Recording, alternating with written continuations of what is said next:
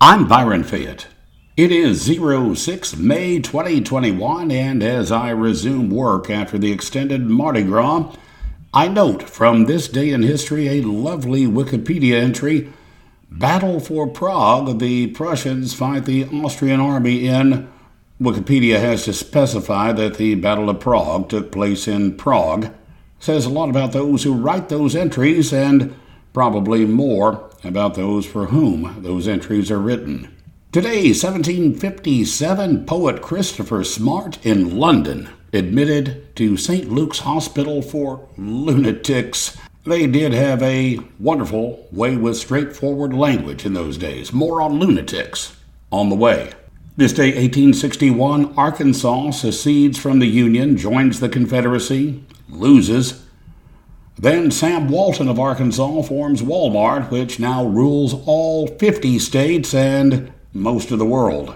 The Chinese Exclusion Act passed today in history and, and passed again apparently when my Chinese ex fiancee kicked me out of the bedroom for good. Today in 1984, a hundred Korean martyrs were canonized by the Pope. As if being martyred was not bad enough, the pontiff called out the field artillery, I suppose.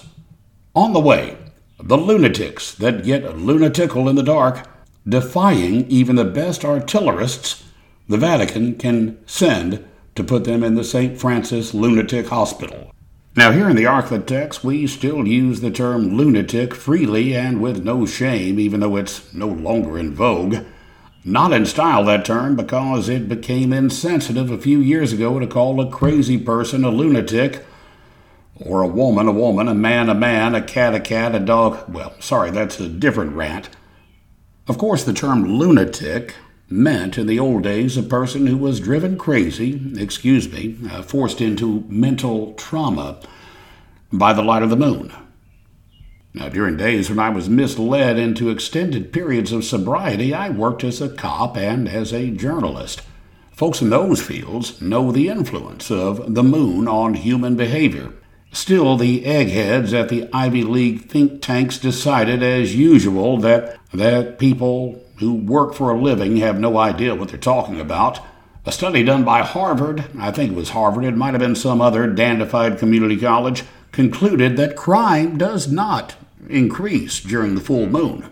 And they had plenty of statistics to back it up. They just never quite understood the question. No cop no reporter ever claims there is more crime. There is more crime during the full moon, just weirder crime. Crime can occur any night. A fist fight can break out at church on any Sunday night. But as a young reporter in Arkansas, I read a police report about a preacher who was arrested by police after Sunday night services for getting into a fist fight on a full moon.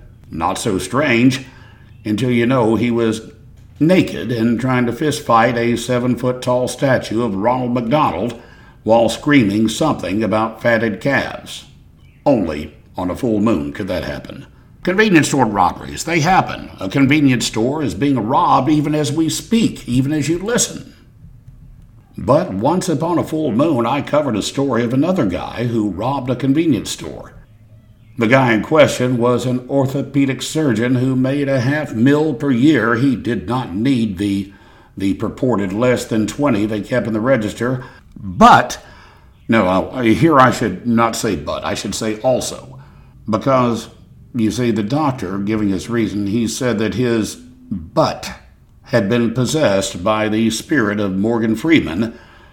Old Morgan, according to the doctor, told him that he would perpetually flatulate the tune of cess. Is flatulate a word? Well, Google tells me otherwise. But this doctor's flatulence was, according to the curse of Morgan Freeman, going to sound out the tune of Sesame Street until he robbed that convenience store, and Morgan Freeman relieved him of the curse. Only on a full moon.